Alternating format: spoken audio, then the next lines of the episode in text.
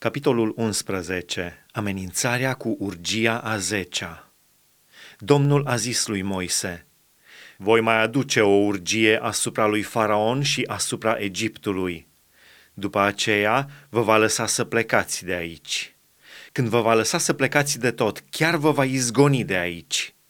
Vorbește cu poporul ca atunci fiecare să ceară de la vecinul său și fiecare de la vecina ei vase de argint și vase de aur Domnul a făcut ca poporul să capete trecere înaintea egiptenilor. Chiar Moise era foarte bine văzut în țara Egiptului, înaintea slujitorilor lui Faraon și înaintea poporului.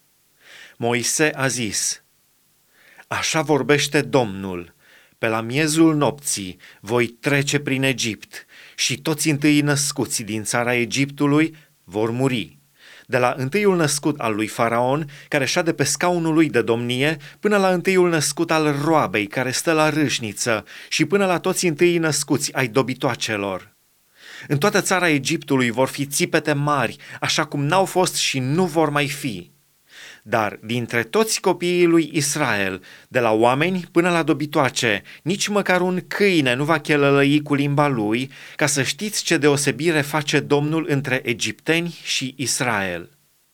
Atunci toți acești slujitori ai tăi se vor pogorâ la mine și se vor închina până la pământ înaintea mea zicând, Ieși, tu și tot poporul care te urmează!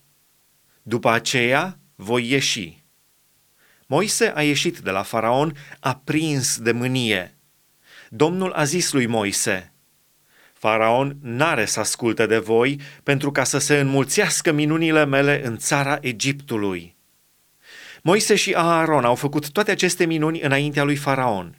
Domnul a împietrit inima lui Faraon și Faraon n-a lăsat pe copiii lui Israel să plece din țara lui.